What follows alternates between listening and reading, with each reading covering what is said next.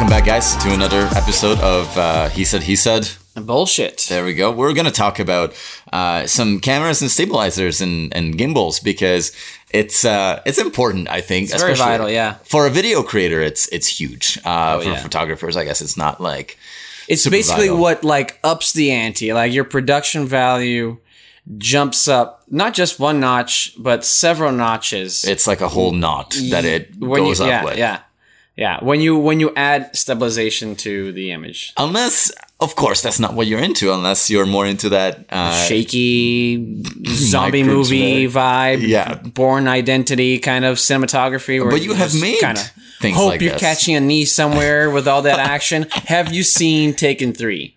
Uh, no, and here's the reason why. Uh, I'm glad that you brought this up because I wanted to get this off my chest for the longest time.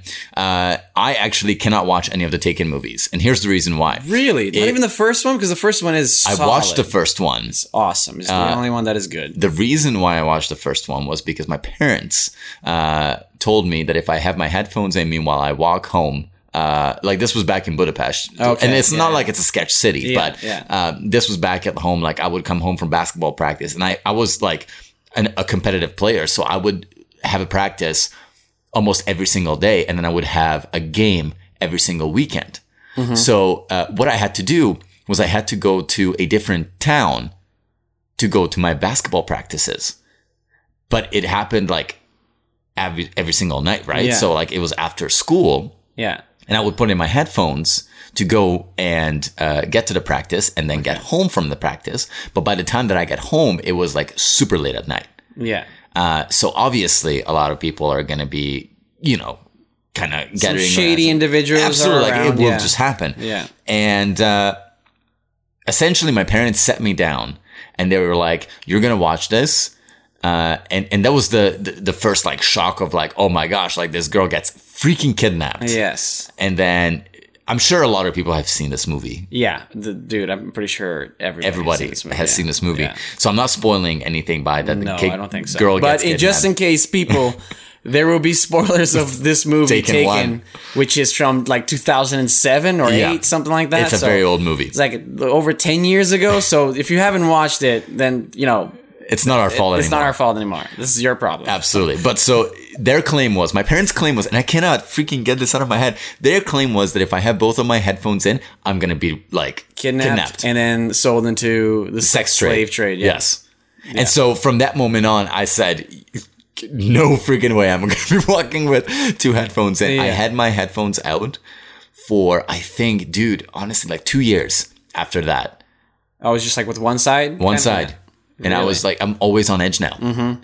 And I feel like I'm kind of like ruined. And that's why you you haven't watched the other Taken movies because I refuse to watch them all. you kind of like got traumatized by the first one Absolutely. How could you not? of getting kidnapped and, and sold into slavery. Absolutely. Dude, it was mortifying. You know what? It, you know I can. You know it's funny because I can see that as like parents sending showing that movie to their daughter to Yeah. stop him from trying to travel all over the world because that's what Liam Neeson's character was trying to do. Like he's Yes. trying to stop her because Yeah. he's so afraid. And you think the the parents will mimic that with their daughter, but I would imagine that their son, the best movie they should they're going to show them Taken. And be like, this is gonna happen to you, son. Dude, there were there were so many things that my Become parents somebody's whore. Okay. there, there have been so many things that my parents have done uh, that is just in, in the Canadian standard that the thing that now that we you and I think with uh, would be quite questionable. Yeah, no, I, I've, I have. Oh, dude, I have several of those because I'm, you know, I'm from Brazil as well. So we raise. So rational things are just not a thing. No, not really. We raise kids a different way there. You know, it's the Yeah. like the tough love, more on the tough than the love. okay. so Okay. yeah, no, there's some uh, like on can, by Canadian standards, they're like Yeah. horrific stories, but by Brazilian standards, like so what? Like all the kids, like so what? Like that happened to me too. Like you know, don't Yeah, be yeah. a bitch. That, that's the kind, that's the kind of attitude. So it's like, dude, different cultures. It's like it's tough to explain. It right? is. It's tough to put it into context when when people are not used to and when you're not when you're not used to living in that culture. But yeah, there's it's some like yeah, there's some questionable like Moral decisions. Yeah, disciplinary methods that my parents like actually you know used to raise like me and my kid uh, not me and my kid. That's to, okay. To raise myself and, and my brother and my other and my other siblings. You guys were kids at one point. Yeah, we were kids. So He we'll, we'll kid. take that. It's my brother. You're my kid, man. You're my kid, man. you guys have some some cool things happening in Brazil. But Yeah. Anyhow, so yeah, no, I I just haven't watched Taken. But what were you gonna say about Taken Three? I'm because because uh, if you have seen Taken Three, there's this foot chase scene that that happens like that pre- pre- pretty much kickstarts the action in the movie. Up Okay. until that part is like you haven't seen really any action. okay, yeah, yeah. Um, so it's important. It's like the first action piece of the movie, really. Yeah.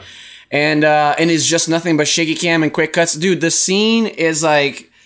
Uh, while Liam Neeson is running around in like through rooftops and jumping fences, and that- naturally as Liam Neeson. yeah, would. exactly. Yeah, like sixty-five-year-old Liam Neeson doing that. Super believable. right? Absolutely. And uh, in in one, I think it's like a minute scene. Yeah. Or maybe even like a thirty-second scene. Actually, there's like sixteen cuts.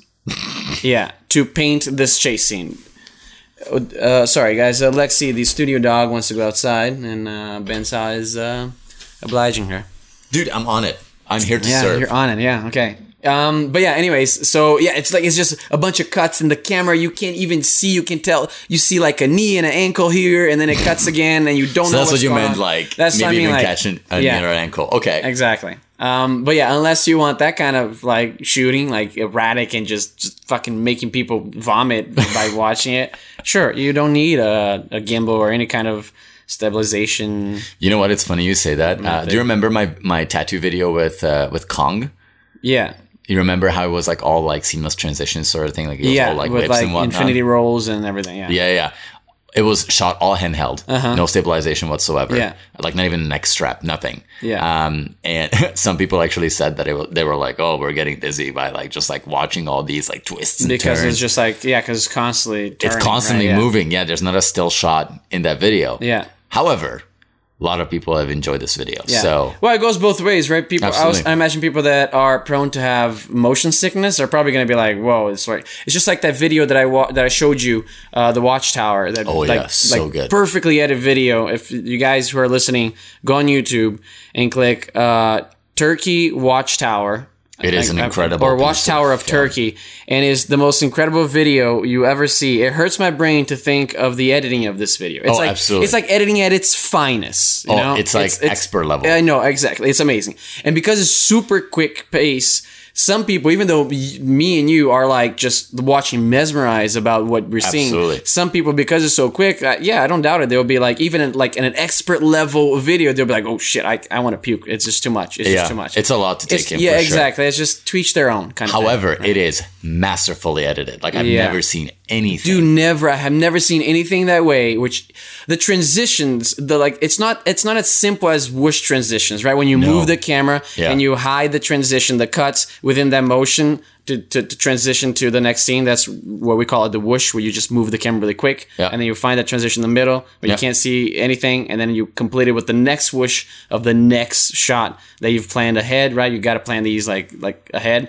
um, but it's not as simple as just like him, him moving the camera really quickly and using those like speed lines to mask the transition. He's using motion with the camera plus the subject matter to introduce like other transitions. It's, like incredible. it's amazing. It's like a bird flying and he masks a quick like whoosh transition with like uh, like clothes in the in Yeah. like just drying in somebody's somebody's backyard and then after it passes a plane in the sky it's like the most amazing thing I've ever it's seen phenomenal. watch it. Um, but then again, the footage there is not is not uh, shaky. It's not shaky at No. all. It's super stable. It's the editing That makes it that makes it super cut and it's Yeah. sporadic and everything. So again, stabilization is is key. Major key.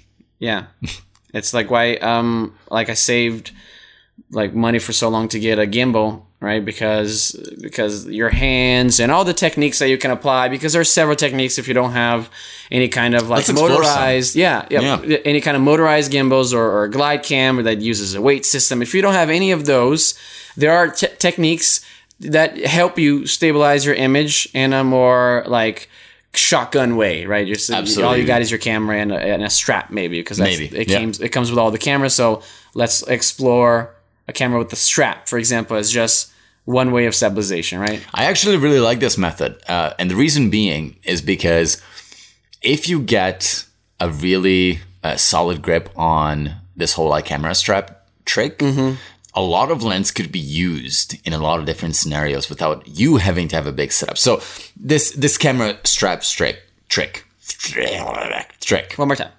camera strap trick There you go. crushed it. um, it is basically holding the camera uh, with the camera strap wrapped around your neck, pulling it nice and tight so that it creates a point of stabilization. So there are three points of stabilization in this case. It would be the camera strap would be one, and then your two hands would be the other two, giving it three axes of stabilization phenomenal technique. Uh, a lot of people who shoot YouTube videos tend to use this technique because it is just incredibly portable.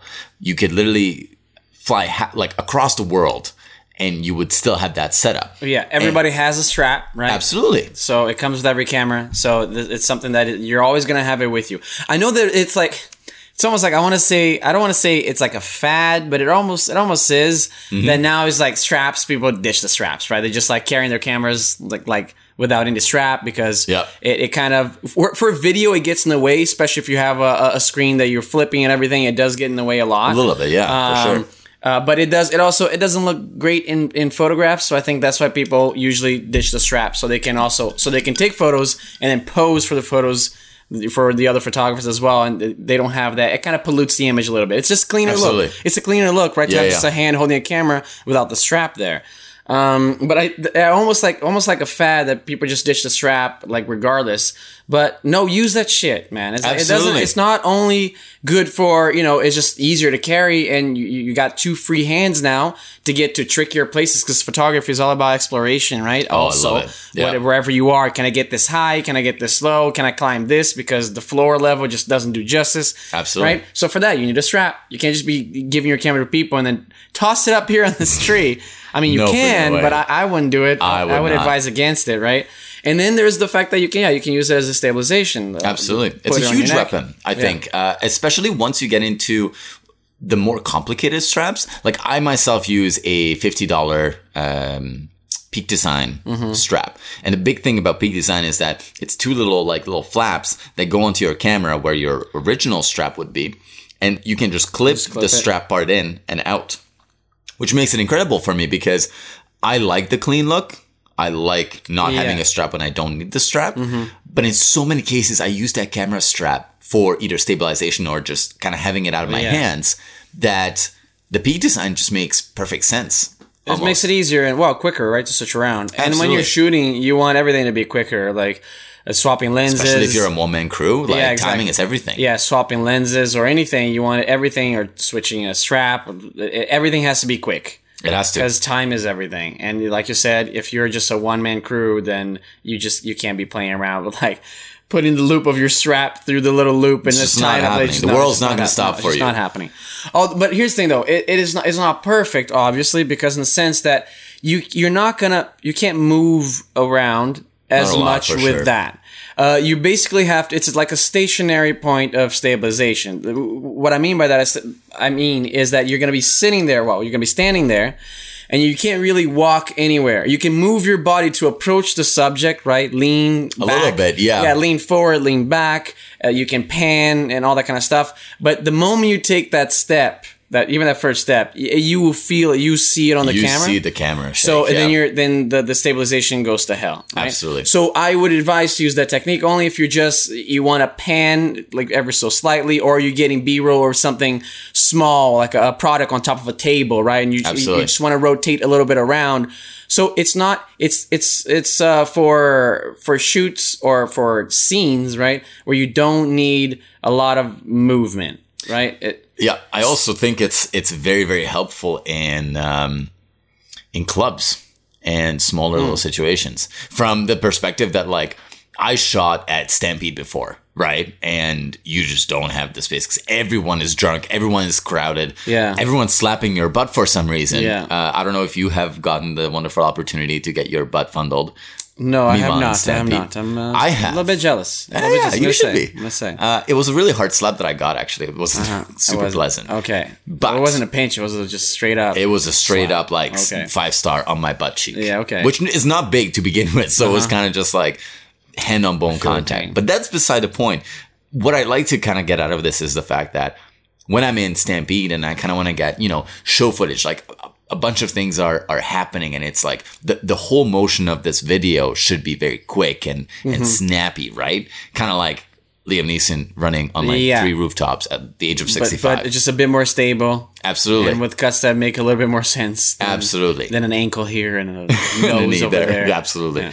So I, I think there's there's a lot of good applications for the strap, but you're right. As soon as you start taking steps, It's gone. It's gone. can't do it anymore. No. It's the same way as like another way of stabilization that you that you can do it with just a camera, not even the strap. Mm-hmm. Is uh, if you can shoot if your camera allows this, because some don't. Some DSLRs don't allow you to shoot video and use the viewfinder at the same time. right? They, some Yeah. cameras don't allow you to do that. Absolutely. But if your camera does allow you to do that, I would advise you to actually use that as well. Like instead of using the LCD screen, the big one, use the view the viewfinder. never actually used that Bring before. it up cool. to yeah, bring it up to your face, and then now you have more stabilization because it's attached to your face, and you're holding the camera, and your head is actually very stable, right? If when you're moving around, if you Yeah. if you just get it like that camera glued to your face, you're gonna be able to do the same kind of motions though. Not again, no walking, Mm-hmm. but just move pushing you in, like pulling out Absolutely. moving like around a, a quick pan here and there.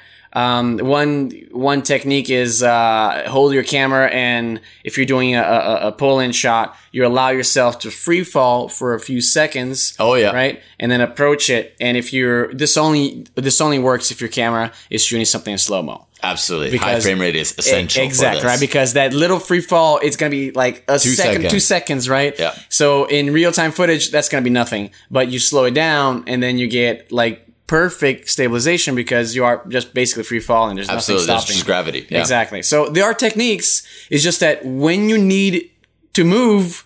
Then those are just right out the window. Absolutely. You cannot use those anymore. No. right? And it that's when you also looks to- a little bit silly if you just like start E- falling back and forth. Yeah, exactly. It does. It does a little bit. Yeah. And also, you know, you want to shoot more than just a couple seconds when you're playing your shots, right? Absolutely. Because it's a waste of it's a waste of uh, like a half an hour of a couple of hours to just uh, try to keep free falling to just get this one B roll, right? Because I know this technique's gonna be useful and everything. Absolutely. But but not really, right? So it again, it's time consuming Yep. and you need a lot of tries. That's the main thing with the strap, with the viewfinder three like point stabilization, uh, with the free fall. You need a lot of tries, right, to get the shot that you need. A lot of tries. it's almost exhausting how many you Yeah, need. Like, exactly. you just have to keep You just on keep on back. doing and doing and doing it. Um, so then you have to upgrade at that level. You're like, okay, I can't do this. If I'm shooting something that I have to move, which you will, right? That's why people ask you to shoot video because Yes. if, if they if they wanted you to stand still, you'd be shooting photos, right? Absolutely. but they want you to move, so you got to move. So then you have to upgrade your gear. So what's the next step above that? I think uh, this is where hand stabilizers come in, which is cool. Like we have used, you and I probably used the glide cam, Mm-hmm. the fly cam, the newer branded glide cam copy thing, which we have used for our weddings countless amount of times. I want to say, Yeah. uh, which made you quite jacked. I'm, I'm A little bit, a little bit. Um, You got some gains. you got some gains on me for sure. But the thing is too is that it's not necessarily the most perfect weapon. It's not because choice. it's well, it's cumbersome, right? Because you are the glide cam, you're carrying weights literally. Absolutely. So let's yeah, let's explore what the glide cam is. So it's basically uh, there is a handle, there is a little bearing that holds a stick. This on the top of the stick, there's your camera, and on the bottom of that stick are There's counterweights. some weights, yeah. Absolutely. So, basically, the weights are there to ease any motion that you're doing with the camera because the the, the jittery that you get from destabilized destabilized image is because your point of, of contact your hands. Yep. is just too close to the camera right? Absolutely, yep. so first things first to, to to try to stable an image is that you need to try to get your hands as far from the camera as possible right? It starts with that right? Absolutely, you gotta get yourself out and of there. then you have to add weight so you so your motions are not so erratic. They're not so quick. Because why? Because you, you're fighting with the weight. You're handling the weight as well. So now nothing is going to be jittery or jerky anymore. Oh, Hold up, this. Is actually. okay. Go for it Hello, sir. I think it's also. Uh, I don't know. It might be important to get uh, different kinds of of glide cams as well. Um, it's it's interesting that I, I'm just seeing like right there that there is Yeah, kind of like a, in the corner right a there. glide cam sort of setup, and Yeah. it looks like it also has uh, a mount option to get it onto a vest.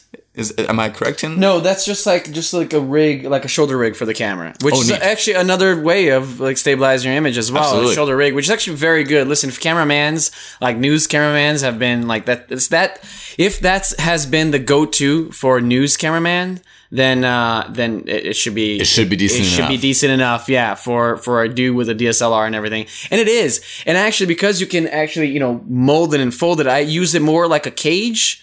Because again, yeah, and not so much on my shoulder. Because again, the main thing is to keep your hands away from the camera, Mm-hmm. right? So if you do it on a cage, it sits on the bottom plate, and your hands are like a good, you know, like ten inches on each side away from the camera. That's like that's a good distance. That's a good and distance indeed, because yeah. you, you can, it's a better grip on everything. You can do low shots, you can do high shots just by holding it like that. Um, so yeah, that's another another good way of stabilizing stabilizing your image for cheap because it's not that much money. It, I think it's like Cage and a couple handles. less than yeah. thirty bucks. Honestly, it's, Oh, wow. Yeah, it's super cheap. It's like the cheapest you can get. Yeah, See, I just recently uh, started rigging up my Blackmagic uh, Pocket Cinema Mm-hmm. 4K setup because now you got to make the. It's such a freaking handful of a name, Pocket Cinema 4K. It's- Blackmagic it's- Pocket yeah, Cinema 4K yeah. camera. That's why people go like, "What BBC, BBC, PC?" Or I just call it the whatever, Pocket like 4K Yeah. because at this point, this is like the best way of of dealing with this Pocket 6K Pocket because they yeah, now have okay. the 6K version. Yeah. Okay. and the Pocket 4K. And I started rigging up the the Pocket 4K. And the cool thing was that I just realized that if I put a V mount battery on it, and then my 16 to 35 L lens, which is heavy as heck, uh-huh. and I have a top handle on it, it kind of balances each other out. And I almost have like not necessarily a glide cam kind of Yeah. scenario, but I definitely have enough leeway that I can make some movements with the camera without like looking that I'm walking, which is kind of cool. Uh, so I definitely do agree with you there that shoulder rigs and cages are big. Yeah. Oh, dude, another of- thing, another plus on the cage, especially on the cage setup. I was uh, shooting this video a long time ago, like three years back, a music Yeah. video for a friend of mine. And there's a portion that he was going to be riding on a skateboard. Now, at the time, I didn't have a gimbal, right, or any Yeah. other way of stabilizing. I didn't have a gimbal or any other way of stabilizing the image. I, we've been saying this word so much this this episode Yeah. that I'm literally getting semantic satiation. You know, when you you keep repeating one Yeah. word and then it loses all its meaning, and then you just start rambling on. That's the, by the end of this episode. It's It's gonna, be that there, yeah. amazing. But anyways, another plus is that I was shooting this video and there was a skateboarding part. Yeah. So he had a skateboard, and for me to be able to catch up and still have a stable image, I had a skateboard as well. Yeah. And I had my camera on uh, on in the cage, right in the cage setup. Yeah. Basically, with all the legs on that shoulder rig up, and then it surrounds the camera except for the front, basically. Um, so I'm r- riding, shooting him. I'm behind him, right, and Yeah. he's going down a hill. Now it's a, like it's a smaller incline. If I didn't have a camera, it would be like piece of cake. But I have a camera, right? of course. And it's on a cage, and I'm having to do like you, you've seen like skater videos. They're low to the, the ground, right? Oh, the yeah, you camera is have to always low, low. to the ground. So I am completely off balance on the skateboard because the camera is to the side of me, right? Right.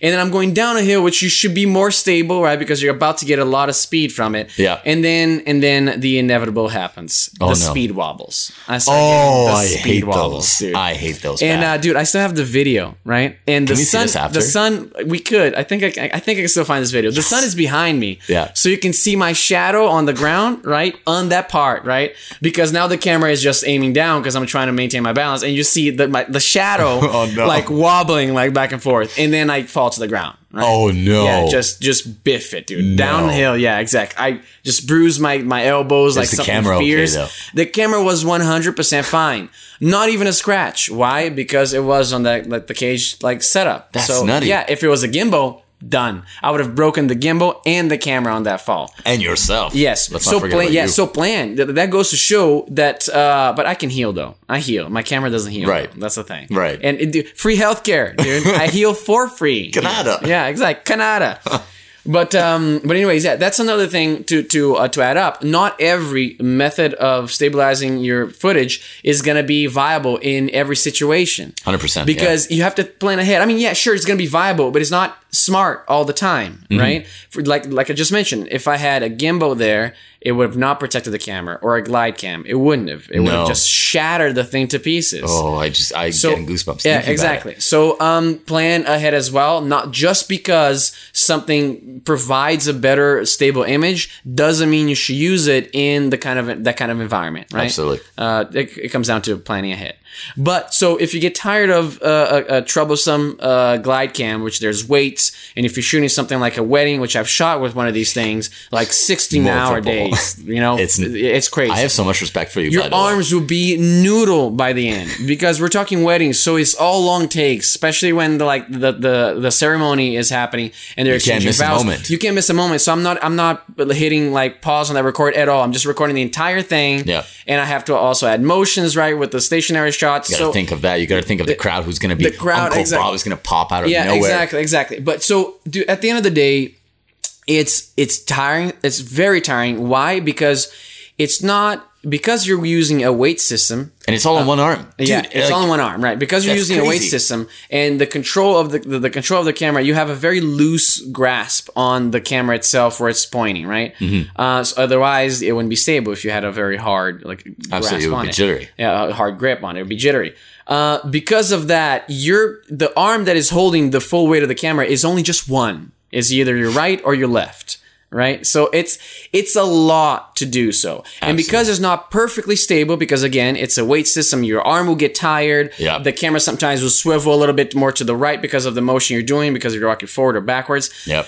Again, you need several takes. It's it. also difficult with the glide cam because so many factors could change. uh, Mm, yes. And when I mean so many factors, I really just mean the wind. Yeah. The wind is a huge, huge setback when you're on a glide cam because never like you can balance it all you want, but your camera will most likely will be a bigger footprint than your weights. It will. It always will cause yeah, yeah. the wind to just catch on it so easy Yeah. that it will just take Start the ca- rotating, yeah, just yeah, and it's gonna make your just- footage look like that it, you're yeah exactly yeah exactly when you're just Sucks. like because like when i um I, when i we took when we shot those that uh the the photo walk in the mountains Yeah. in Kananaskis, i had a, a gimbal and there's a there's a, a scene that i sh- that i'm shooting i forget uh the name of the model uh she was Lanny.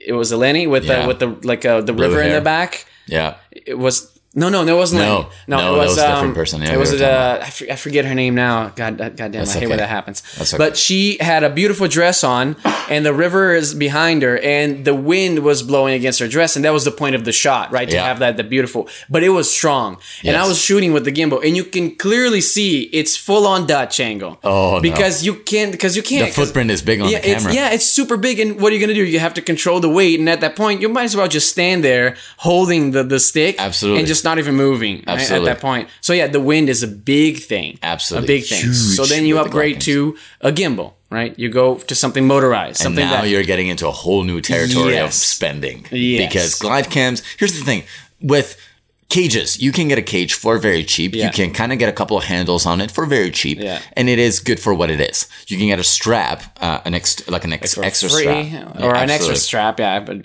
Uh, you can get a glide cam for uh, $50 is what I got my cheapest yeah, glide cam super, for, which super is cheap. what you they, used. They used to be like a hundred bucks or something, like 120. Now they go for like seven hundred, dude, which is insane. The because Glide Cam? the glide cam brands Really? go for like seven hundred bucks. And here's the reason why it's I insane. can't justify s- spending that much on a glide cam. On a glide cam, definitely not, because for like six hundred bucks, you can get a Ronin S, yeah, dude, I know. which is a motorized gimbal. and your image will be way better, way better than any glide cam. Because let's face it, yes, there I'll conceive that there's a difference in the, the look. in the look of, the, of that the stable image with the gimbal. Because again, it's running on a motor. It looks more like the camera is on a crane sometimes, right? More the way it approaches, more sure. motorized for sure.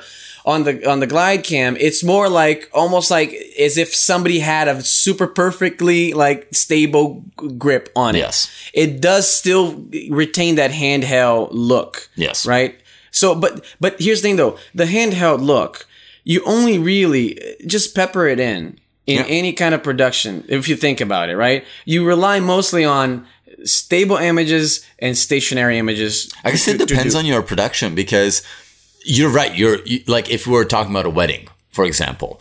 Uh, or like or uh, or a short or a short film or, or of any kind or something like I'm talking about like you know any kind of production. Yeah. If you think about it, the handheld like the handheld look is not used primarily on the entire like you know No. feel of, of No, you definitely unless that's what you unless it's like a Cloverfield kind of thing and that's what you want right Yeah. but because uh, specifically because of that because it's too erratic Yes. you only get a few motions that you like with the handheld look a few Yeah. seconds if you will Yeah. and then you want to switch back to like I want to be more stable now like I need Yeah, I think with with the handheld, it also kind of gives off uh, a very panicky, like uncertain kind of like emotion. Yeah, and exactly, and that's why it should only be used accordingly, right? you shouldn't yeah. just be using like at every, I want to follow this person. Okay, let's go handheld, and I'm, I'm gonna ask like, wait, but why though? Mm-hmm. Is this a documentary? Is that because you wanted to have a more real feel to it? Yes. Is that why?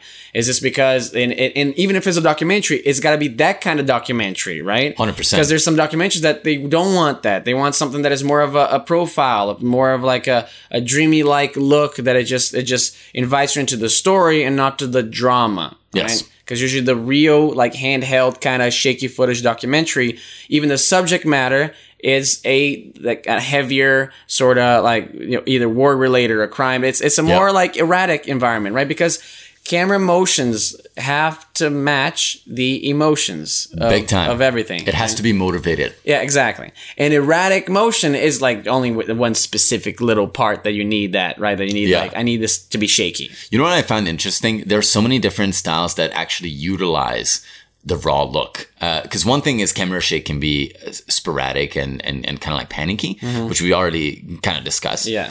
And it can also, and you mentioned that it gives off a raw look. Uh, I have a friend who started using uh, Blackmagic Pocket Cinema 4K cameras as his wedding setup, and he videos the entire thing. That's what he does full time, Yeah. wedding videos. And he started doing, he ditched a gimbal. He ditched the gimbal completely because he wanted to get that very raw look. And with a cinema camera, you can punch those colors. You can make it look really freaking good. Yeah. And with the raw kind of look, it brings in a whole new emotion, I want to say. It's, Yeah. it's, it's, it's, it's interesting because with us, we usually stylize it that it's very smooth. Everything is very dreamy. Yeah, right? I want to I want to make it smoother for my Yes. for for the stuff that I produce. Even like for like some clients and um and for myself, I like I prefer to have it a a little bit not so rushed because Yeah. it's there is um that I, I find that that content is like it's everywhere now the very like quick quick quick quick and everything and I want Yeah. it to and I want it to be again because my focus is always to be more like uh like a, a cinematography point of view or a director or something that I want to work with short films and Big time, yeah. and, and it has the, the story has a plot I wanted to have more of a, a, a kind of like a a slow down pace right not so Yeah. much of like some flashing lights and here's the, the kind of stuff Yeah. although you know I know that that's useful for event because in event photography or sorry event videography you It's want things up, it's all about the speed yeah. up and because the emotion has to be like look at all this fun shit that is happening all around you so you Yeah. want it to be quick cuts right Absolutely, yeah. um, but but yeah, I think because we shoot a lot of weddings, we primarily focus on smooth. Yeah, and stable. not real. This has to look, look studio like, right? Even when I Absolutely. approach like everybody, like for, for that we shot before grooms and brides. I mean, Mm-hmm. um, I'm directing them with certain things, certain things they have to do. Oh, sit here, give her your jacket, like you know, touch him here specifically, and everything because I want everything to be produced, like fake it till you make it kind of thing, right? Well, we're selling them wedding films. Yeah, right? exactly. At the end of the day. Yeah, that's the best way to say it because we want to sell them wedding films, right? Yes. Not the wedding videos, Yes. right? We want that, that that enriched look that you know a film has Absolutely. of build up. And then there's like they, you know, they it, there's the the kiss. They say yes, and then like the, the party, and then like the cool down, that kind of you know, Absolutely. beginning, middle, end kind of thing. right? Absolutely. And I think it's also very, very cool because in es- essentially a two man crew can sell an entire story, making it look like that it was like not a Hollywood shot movie, obviously, but it was But a bigger crew. There's more people Absolutely. involved. Yeah. Yes. Yeah. Yes. And that's that that I think what we have here in Focus Wave is a huge asset to a bunch of uh, couples, especially now that you know social media is such a huge thing Yeah. and everything is electronic. You're not going to get a photo book necessarily. You're not gonna have like big prints up. Everything is gonna be on most likely it's Google all on Drive. Facebook, on Instagram, on your Drive. It's it's all electronic. It's now. all there. And when you see those well produced films, it's I I get goosebumps. Yeah, it ups the ante. Yeah, for just like for. Here's the thing: people spend so much money on weddings, right? So much money on weddings. So uh, the video should showcase that, right? So that's why it, it should showcase that there was there was some um, like money, there was a budget invested in this in this wedding, right? And things should look like a certain way. So that's why I can't see a wedding film with like a real raw look. Mm-hmm. You know, um, it's like I'm trying to imagine, and I, the only way I can see it if it was shot sort of like a documentary style, where you know It's the, the all slow motion, dude. it's all slow motion, It's all slow motion. but it's all slow motion, but it's still like it, like handheld. real. There's like a little erratic, bit of that like wobble. yeah, just a little bit. Yeah, yeah, yeah. Huh. It's interesting though because the guy turns a style that is so like not of the norm Yeah. into something that is his norm. Yeah. Although to be honest, in a wedding, you shoot so much Big that time, yeah. you so so much that with the editing, you can make even our footage that is shot with gimbals, right? Uh, look, you know, it real because it just don't focus too much on each shot, right? Absolutely, But that's yeah. not what we want, though. We want we want that dreamy and and here's the thing.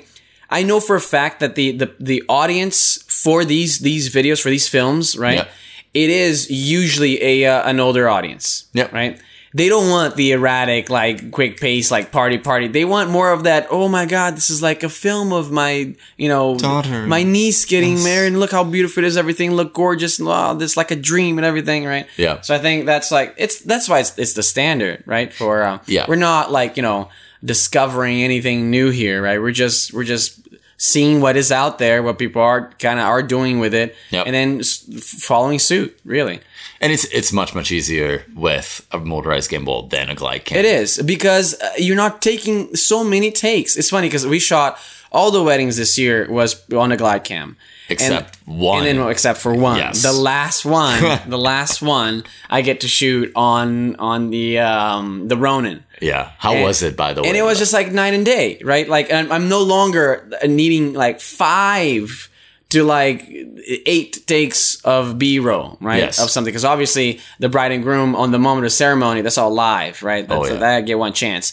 But you know, you have to get you know the centerpieces, you have to get whatever the decoration that calls more to your attention. You have to get all that to pepper it in and everything. Absolutely, yeah. And those shots, to get those shots, the difference from a glide cam it, with the with the gimbal, dude, it's like night and day. It's like glide cam, like okay, no, too too hard, too hard. Okay, let's try Yeah. try to the second try, not smooth enough. Third, the third third try was a not focused. Was not yeah. focused on the right on the right spot. I got I got to deal with the focus now. Yeah. Fourth try, no. Fifth try, one more for safety.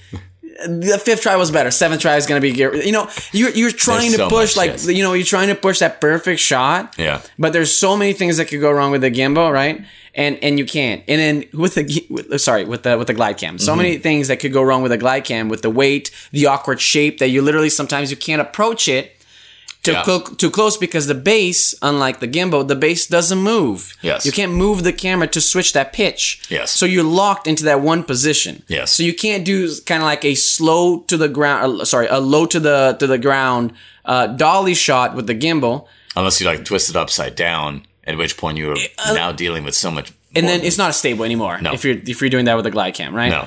And then the difference uh, with the gimbal is that I, you know, I'm doing my first shot.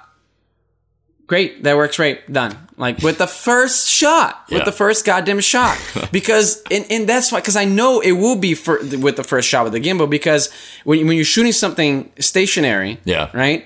Your enemy is your hands. It's like it's your hands. It's your tool. It's whatever you're using to stabilize that. Yeah. Because that shit's not moving, right? Absolutely. So with the gimbal, it's as easy as just what motion am I using here? Am I using, you know, right to left? Am I using, you know, a pull in, you know, front Yeah. to back? You're just focusing on your motion Yeah. for shooting something stationary. right? Absolutely, yeah, If yeah. you're shooting people that are moving, you are going to be moving, and then we have to talk about the light kind of light the light feet that you're gonna have to have Oh, to yeah. shoot with the gimbal because it's not the thing doesn't do everything. No. right? It doesn't. It's not a, a magical device that you can run, you can sprint with this thing, and you're not gonna get a, a shake. No, the moment you start running, it starts you starts to shake, and the stabilization goes a little bit to hell. Wonky, you you, yeah, you yeah. feel it.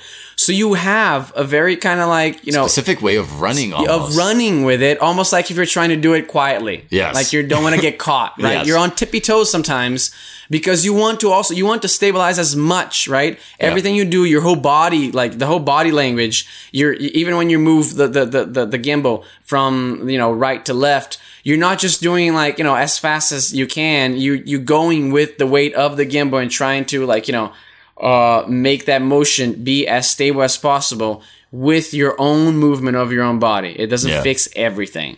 Absolutely. I wish it did. I wish I, I wish I could just sprint with this thing. Yeah. And then just and then just like woo and then just go and give You know her and I'll shoot really everything. one that that does pretty much get rid of all the big shakes? The big like ten thousand dollar gimbals With the chest rig and everything that not, basically- not even just that, like the motorized gimbals, like the I think it's called Oh! the Ronin MX. Yeah, yeah, yeah, yeah, yeah. That's what that's like. It's kind of like a, It's a dome. circle, It's a circle. yeah. It's a circle around the camera. Yeah. And You can literally do anything. you can do anything. thing. You can do anything. It's just the camera just shakes in the. It just it just stays in the middle basically. It's, It's, like amazing. crazy. It's, absolutely amazing. I watched this video. That's like five thousand dollars though, right? Like for the. It's five to ten. Yeah. It's it's it's hefty. It's crazy. uh, I saw a video of Peter McKinnon like hauling beside a truck in the middle of Just a desert, giving it. and just like dude, as fast as he could run.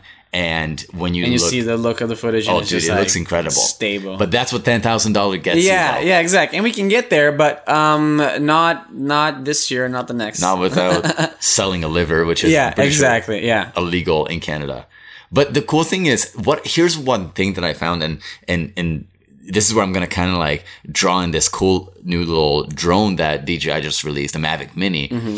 is they start to make the gap between very high end production value and cost like almost meet in the middle Mm-hmm. because way back we had obviously we still have the RELX cameras the red cameras which are like multiple tens of thousands of dollars yeah. Shoot films. It's like not our alley. That's No. that's, that's not our it's big yeah. Hollywood productions uh-huh. however commercials. now the black mat like the pocket 4k for example gets footage that's very much rival-esque of a red Yeah, for $2000 with the proper lighting. Yeah, absolutely. what?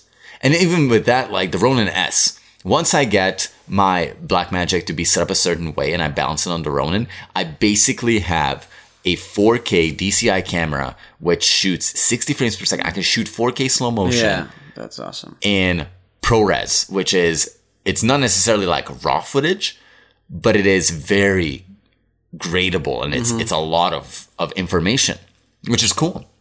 And I also think bringing in even like drones because we talk about like the big cameras, we talk about the big gimbals. Drones are also another thing. I was uh, I was driving out to Kananaskis and I was seeing a little short production of the Ghostbusters movie Oh, and you saw I saw a red camera uh-huh. on a massive freaking drone. drone. Yeah, those are awesome. Dude, I thought I was gonna like throw my brains against the wall because I cannot believe that I'm just seeing a big ass drone Yeah, with a red. on it. Dude, what? But now here's the cool thing is that DJI is my like favorite drone company. Like I'm super biased towards it. Yeah, but they start to make drones that are very affordable for for a very high production value. For example, I have the Mavic Pro, and we use the Mavic Pro in a music video Yeah. shoot. And we shot the entire music video. I, I shot the music video on my camera in uh, Canon Log, which is like a cinema profile almost. It's it's very very flat, right? Mm-hmm. And I was able to do the exact same thing on my Mavic Pro. I was able to shoot in D Log, which is DJI specific log, and I was able to match these two footages super easy because of that. absolutely. And it was it was all this this available tech for me Yeah. at a very affordable, well, quote unquote, very affordable price. It's still It- a it lot. is- it is. It's a lot of money, yeah, absolutely. Yes. But it's affordable because you know you're not you're not breaking the bank. It's all it requires is like you save the money. right? Absolutely, save your yeah. money. If you have a credit card, then you don't even need to save your money. You can just put it on it and you make the payments. Yeah. it is expensive uh, if you're not working with it 100%. Big time. Yeah. Big time. But it's not not nearly as expensive as, you know, the top tier. This shit can always get more pricey. Absolutely. Always. And it's and this is what where it like blows my mind away because now it's getting more cheaper. I'm actually looking at another cinema camera. It's called the Zcam E2 mm-hmm. and it shoots 4K at 160 frames per second. Price tag $2600. really? That's not even that that's like that's less than what I paid for my my A7 III. That is insane. Now, given the fact that this is only the brain, right? So it's basically like this mini red.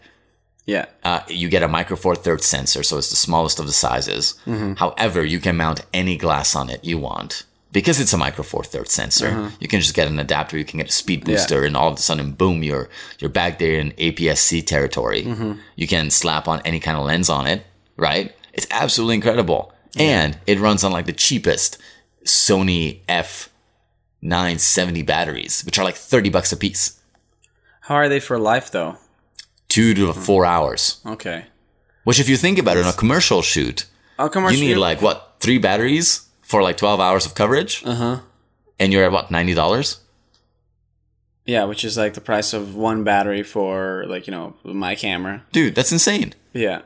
so i think i love the fact that these big companies now start to make a, a really like like not a niche market because everyone's now a filmmaker everyone's now a photographer but they started to make this area where we don't have to sell our souls to Yeah, get to be able to get decent equipment. to yeah for the shit that has like a professional look to it that we can sell. That's the main thing, right? That because we all Huge. started with you know crappy cameras, potato cameras, right? That couldn't really shoot anything, right? Yeah. And we always wanted the goal is always to like push that image to look more like commercial like. Yeah. more like, right because that's the thing with videography that's the, the reason why we have to constantly spend money on on on things that stabilize the image on lenses that make the, the camera even better right? The look of the camera even better right? Because it's always like a two thing body and lens right? Yeah. Um, because we we as a society are really already used to uh, the commercial look. We watch time. commercials all the fucking time. We, we grew up with watching commercials. We know how they're supposed to look. We know how they're supposed to feel. We know how long they're supposed to be, which Yeah. some clients don't understand that aspect, right? But that's for another moment. yeah, that's, that's for another another day maybe. Um, so people are used to what they what what's supposed to look good. Absolutely, right? yeah, yeah. So for us, it's a tough battle to match our image to commercials that cost millions, And right? millions of dollars or like 30 hundreds of seconds. thousand dollars, and it's like thirty seconds. It's it's hard because that's exactly what clients expect. Yeah. From the look of your footage, is that shit that is playing on your Shaw commercials right now. Yeah. And it's unfair, people. It is unfair that it's not that is that you can't expect that. All Yeah. right. Well, actually, you can expect that if you pay me the money that We'll they, make it those happen. people. Yeah, because I'll hire the people to do it. I don't Yeah. even have to do it myself. I'll hire the people, just like any producer does for Yeah. those commercials, right? yeah But you can't be a producer, a shooter, like a director, drone that- pilot like now. a drone pilot, all that kind of stuff, without the proper tools and without the proper, you know, proper money to do so. by the way i'm super excited received my mavic mini fly more kit It's super small. Dude, this is insane. Uh, it had like the whole size of the drone is basically the palm of my hand, and it the Flymore kit came with three batteries. Now these batteries each is like 25 minutes. So if you do the math, the Mavic Mini can be up in the air for a solid like hour Yeah. and 15 for me yeah. on the three batteries that I have, which is insane for the following reason. Hey, this thing is 249 grams, so it doesn't need to be registered. Yeah. It still has to follow the airport rule, and I think Transport Canada made it so that you have to be careful of not hurting people. Okay. Like that wasn't the, the priority case already. any- yeah, I know, like, I know. Do you have any idea how much money I spent on this thing? Do you think I'm gonna fly into people's faces? Do you think I'm gonna spend? Oh, just- There's Nerf guns for that shit. Absolutely. Uh, two, the people who you're shooting still need to be uh, notified and agreeing that they are in your. Yeah.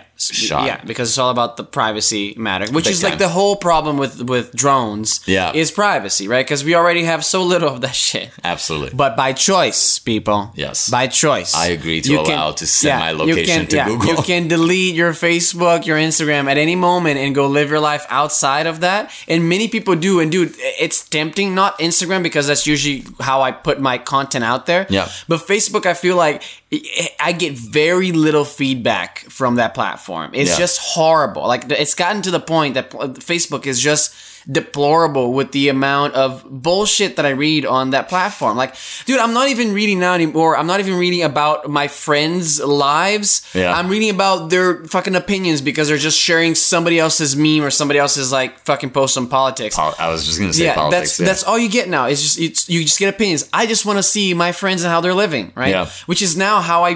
That's why I switched to Instagram because of the Insta stories. Yes. Now I get to see my friends and how they're living. I love that the Insta stories is devo- devoid of uh, politics. Big Uh, time. it's sometimes you get somebody saying, you know, uh, you know about this horrible uh, campaign about this this this this party, but it's very very little. Yeah. You, you don't get a bunch of stories where the point is just a bunch of politics. No, right? Instagram tends to be a little bit more positive in that sense. Yeah, I- I it think so tends to too, be a little yeah. bit more. I don't want to say like unbiased because you always see those stories being like, "This is what happened in Nepal." Uh, Seven bunnies wrapped into one bacon wrap and Yeah. just ended up being eaten raw. You know what I mean? Like, catastrophe. Clearly a catastrophe. that would make the news. no, but like I'm, I'm not trying to belittle, but it's, Yeah. it's it's also like yeah, like I do get that there are certain messages that need to be out there. Yeah. for sure. Uh, there's a lot of crap that's happening in the world. Yeah. totally get it. Uh, it's just But I like it that it's just peppered in. Yes. If, if you a lot, it feels a lot less. Yes. Because, dude, on the scrolling for Facebook, it feels sometimes like endless when it's just like, oh, politics, politics, Yeah, politics. big time. Uh, bullshit opinion, bullshit opinion, bullshit opinion, right? About like, it's like bullshit opinions disguised as, fa- as facts. Bullshit opinions disguised as, as facts. It's like everything is just people saying what they believe. But trying to make you believe that that's not an opinion, that's a fucking fact, but it's not, right? When you read your shit from like Facebook in freethoughtproject.com, you can't tell me that that's like a good source for what you're reading. My right? mom is the biggest lover of uh, conspiracy theories Oh on Facebook. man, it's it's it's ruined um into the internet. Like, dude, there's so many people Yeah. that think they, they that think that engage in a conversation with somebody that you barely know and your topic is conspiracy theories, dude, that does not make you sound smart at all. No. It makes you sound crazy and I already, I already don't want to like be around you because you're going to like just spill a bunch of bullshit Yeah. that you can't prove that you can't prove at all, right? And you're just gonna make me believe because you're just like, what if, man, right? Because people are like, what if is this is real? What if this is true? Dude, so yeah, when you try to your put anything like personal on on Facebook that you've created, I find it just gets like completely ignored because people just want more of like um, either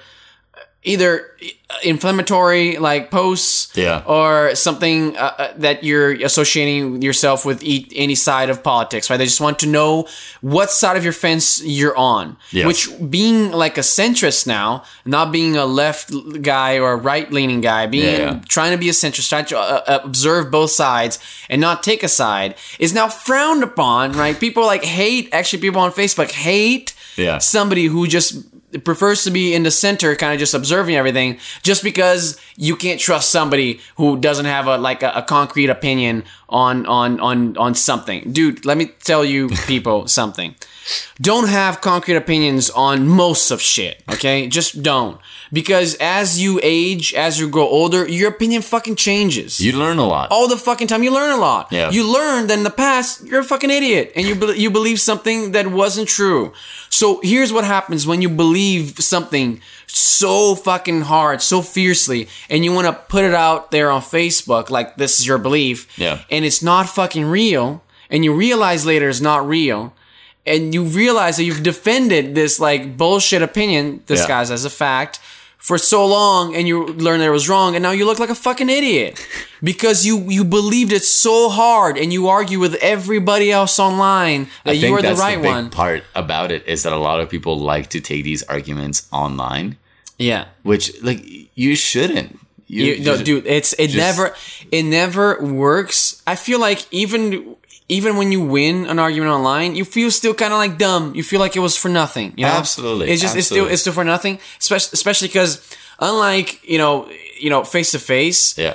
I feel that people don't absorb as well online your like your opinions and what you have to 100%. express. You don't listen to other people People are then. yeah online that you don't. I feel like when you're talking to people, it, like face to face, you do. Why? Because you're presenting facts Mm-hmm. in a real time fashion.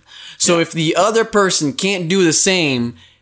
That's the argument is now Done. closed. You've Yes. won the argument. He can't say anything. Big but time, but online, it's like hours for a reply, right? So you know people are just on the Google machine. It's like, how can I prove this fucking motherfucker wrong, right? Just like taking taking their time. time, right? Just to prolong this shit, Absolutely. and like just listing facts and articles and everything. And dude, if you can, if people actually listed credible sources. Then I could I could be like, wow, okay, that's cool. But dude, I have never gotten What do you mean? It's it's the Verge. it's like yeah, oh yeah, exactly. Or it's like you know, science is fucking cool.org. You know, it's like it.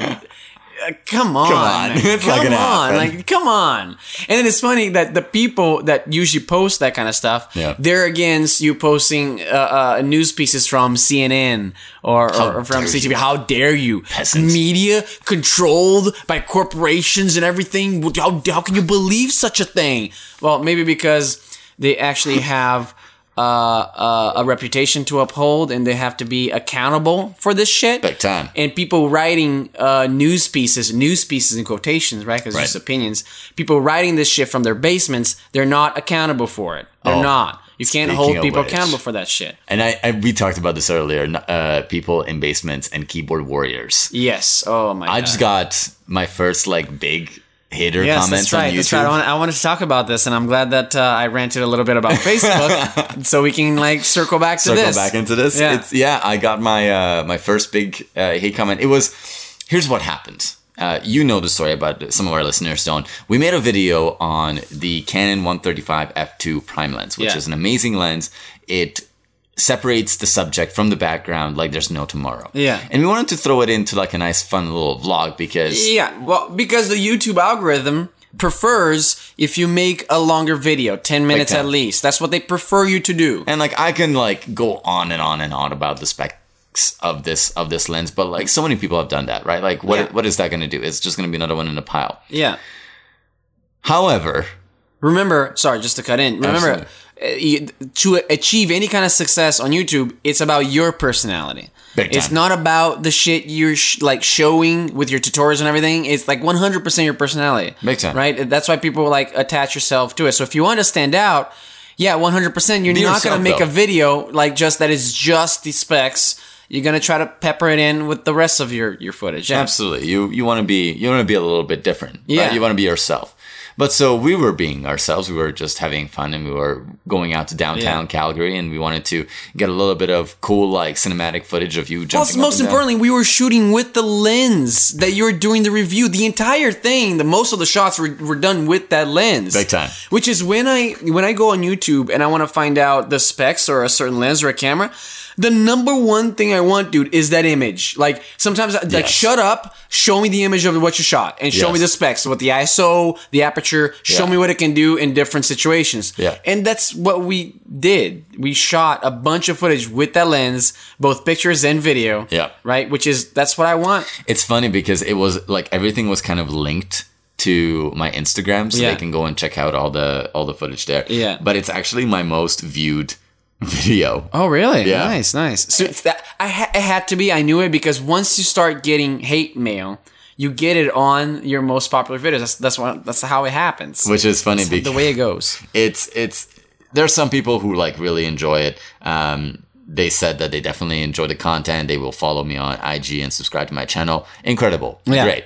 And then we have like people who just literally sit in there in their rooms and they're like, "Oh, this is like a hot piece of garbage. Uh, I just wasted 30 seconds of my life scrolling through this video." Like, "Oh, please, you.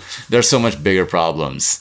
In the world than you wasting like 30 seconds on a video that you clicked on, you chose to click Yeah. on, you chose to skip through, and you chose to take the sweet time out of your day to write me a paragraph about how much you hate this. It's like I would have replied like, "How did you like wasting the other 15 seconds to 20 seconds that took you to comment on here?" And like, the, and that's, dude, people will always try to put you down like Big because you're putting yourself out there that's the that's the the problem the challenge with with with youtube and being successful on it Yeah. because you have to put yourself out there and you're opening yourself up to like a bunch of like, hateful comments and time. hateful attitudes I think so you have to have thick skin when you're when you're shooting that kind of stuff you do because you have Oh, been yeah. i told you that You can't my- get this Uh, stuff personally. no, you can't. I've told you, and, and it's hard though. It can be hard because it is a part of you. Of course, it's, it's you right there, right? Yeah. But train yourself not to give a shit. Just like remind yourself that it's just somebody that takes, takes the time just to shoot you down.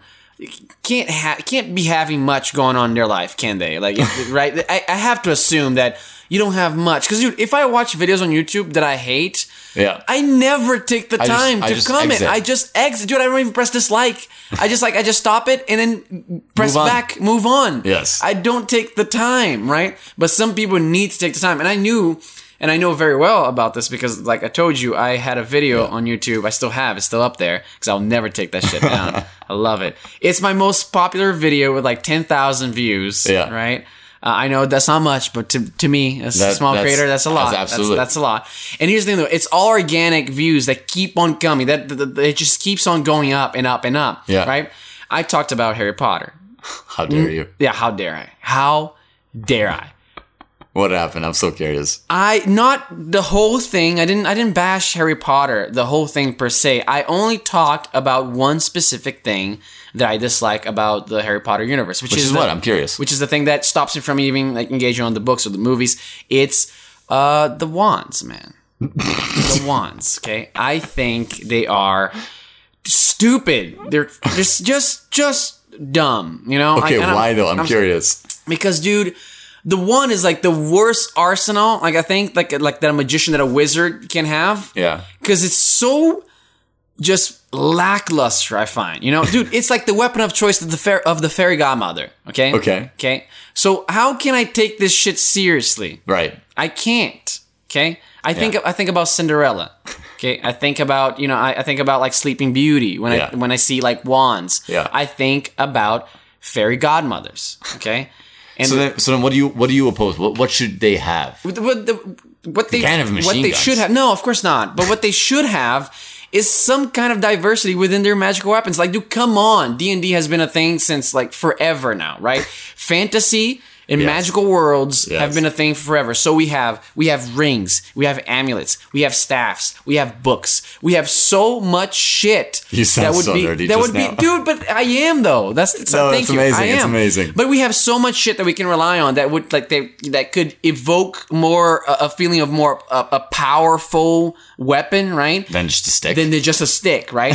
and like in the video, I go about the fact that you know I thought that there would be some kind of upgrade, right? Right. Because they're going to school, right? It's a school for wizards, right? Yes. School for wizards. I, I, I can't fathom the fact that they go to school and they're like, here's your wand. You're gonna this you start your education with your wand. Yeah. And you finish your wizard education with that wand. and then you go out to the real life and, you fight it- Voldemort. Yeah, yeah, with that fucking wand. But dude, when you're a kid, you start drawing with crayons and you end with a fucking pen. There's been an upgrade there, right? There's been a fucking upgrade in your regular school, in your regular public school, right? With zero funding and no magic. There's different types of tools to acquire the education, right? Yes. You have even fucking calculators, and now there's laptops, there's tablets. There's there's been an evolution of of tools, Things, right? yes. And that's just using technology, the power of technology, Yes. right? Which is at, at, at this point finite, right? Yes. Now you're telling me that we get a stick and we end. With, the, the fucking same same sti- stick, like with the same fucking stick that you started the education with, that you ended with the fucking stick. That's it. That's it, dude. And, I, and watching the movie, I thought like that Voldemort was gonna have because he's the big villain. He's gonna have something like menacing. He's gonna have a fucking staff with a skull on it, Yeah. and he's gonna fucking moan even. And he's gonna talk through it and shit and puke blood and like it's gonna be fucking devastating. And like he's got a fucking wand too, and it, all it all the only difference that has like a little twirl on it, and is like you know it's like you know and and the guy's and there's a scene where he's Yeah. presenting like the the wand to Voldemort, right? Yeah. And he and he picks it up and his spinky is up even with it. Like, dude, come on. Come on, you can't have a wizard battle with pinkies up, dude. Come on, that's that's got to be the most British thing I've ever seen. It's like let's have wizards and they're gonna have wands. Pinkies up, please. Pinkies up. We are wizards. We're not savages. Okay. So, dude, I I hate I hate it. I hate it. I hate it. I wish they had like other things. I wish they had books and they had staffs. They, have They had a sword. They had like a snake tooth at one point. I, I, I think I think they had yeah they had a sword and they had like a, like they had like a, a necklace that that turned back time and everything. Yeah. But those were all just MacGuffins. What's a MacGuffin in the movie? MacGuffin is a, uh, a something that propels the plot. Is a device. It's it's a, it's a magical thing that is what people search for. Yeah. In Transformers, it was the All Spark. Yes. Right. In uh, Such a good movie it- series, by the way. Sorry, I'm it- the first one was was amazing, but the the, the it, it went downhill fast. But let's let's get in that later. But it's Sure. a MacGuffin. It's just there to like propel the, the story, right? Yes. It's like it's not important really, Mm-hmm. and that's why those things are just used once, like the time traveling amulet that Hermione had, and she could freeze time or whatever, right? So that's what I'm saying. I didn't criticize uh, the series. I just criticized the use of wands. I could criticize like the actual series. I could I could make like actual like quantifiable critics about the fact that there's some shit in Harry Potter that makes makes no sense. Like for example, okay, you started this Harry Potter fans. Yeah. The fucking Sorting Hat. Okay, the Sorting Hat, dude. Harry Potter school is a goddamn fascist system, okay? It's a goddamn fascist system that makes sure that all the fucking douchey, twisted, evil kids get all put Slytherin. in the same fucking house, in the Slytherin fucking house. How does that wrong. make any sense? Are you guys trying to have a dark side of wizards? Are you trying that? Like, so the of has like, you know what? You look sadistic as fuck. You know what? You know what? You would be probably better to kind of have some contrast on that. Go to Hufflepuff. Hufflepuff, they, they sound pretty cool, pretty mellow. Maybe I'll send you there. Like, no, no, no. You're like a little evil Hitler. I'm gonna send you to the little evil Hitler squad, and you're gonna learn all these evil fucking spells, and you're not even gonna have a fucking chance of being good because I'm gonna surround you with horrible, horrible, horrible people. You're gonna tell me that that's the best way of telling where people, where kids go? No, let's not take any kind of tests of their like of their s- skills or how they you know actually are socializing with the other kids because at that time they already made friends and everything. No, let's just have the sorting hat. Make sure that all the dumb useless kids go to Hufflepuff and then like the evil kids go to Slytherin and the heroes go to wherever. Gryffindor. Yeah, Gryffindor or whatever, wherever like fucking Yeah, yeah. Harry Potter went to. you just shake your. I'm head. just You're shaking like, my hand right now. I'm just I'm just like sitting there like, what is this? What is this? So this?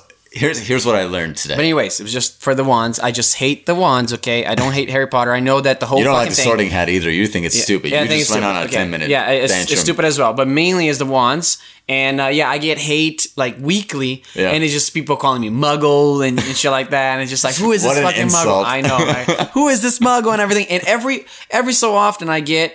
Uh, like one nice comment of like one person like shooting down all the rest of the like the, the Harry Potter fans just like Yeah. being mesmerized. It's always like, oh my god, I can't believe the hate you're getting just because you said you don't like Harry Potter or the ones. Like every now and then I get one of those and it makes me have Bless their heroes' faith in humanity. Yeah. But the thing I was mostly disappointed about this, it wasn't the hate that I got. It wasn't the fact that people just didn't understand that it was one single aspect that I didn't like about Harry Potter. Because, dude, I got essays on the comments bad. talking about like how I'm missing the friendship. It's about friends connecting and making friends forever, and it's not even about the magic and all kind of stuff.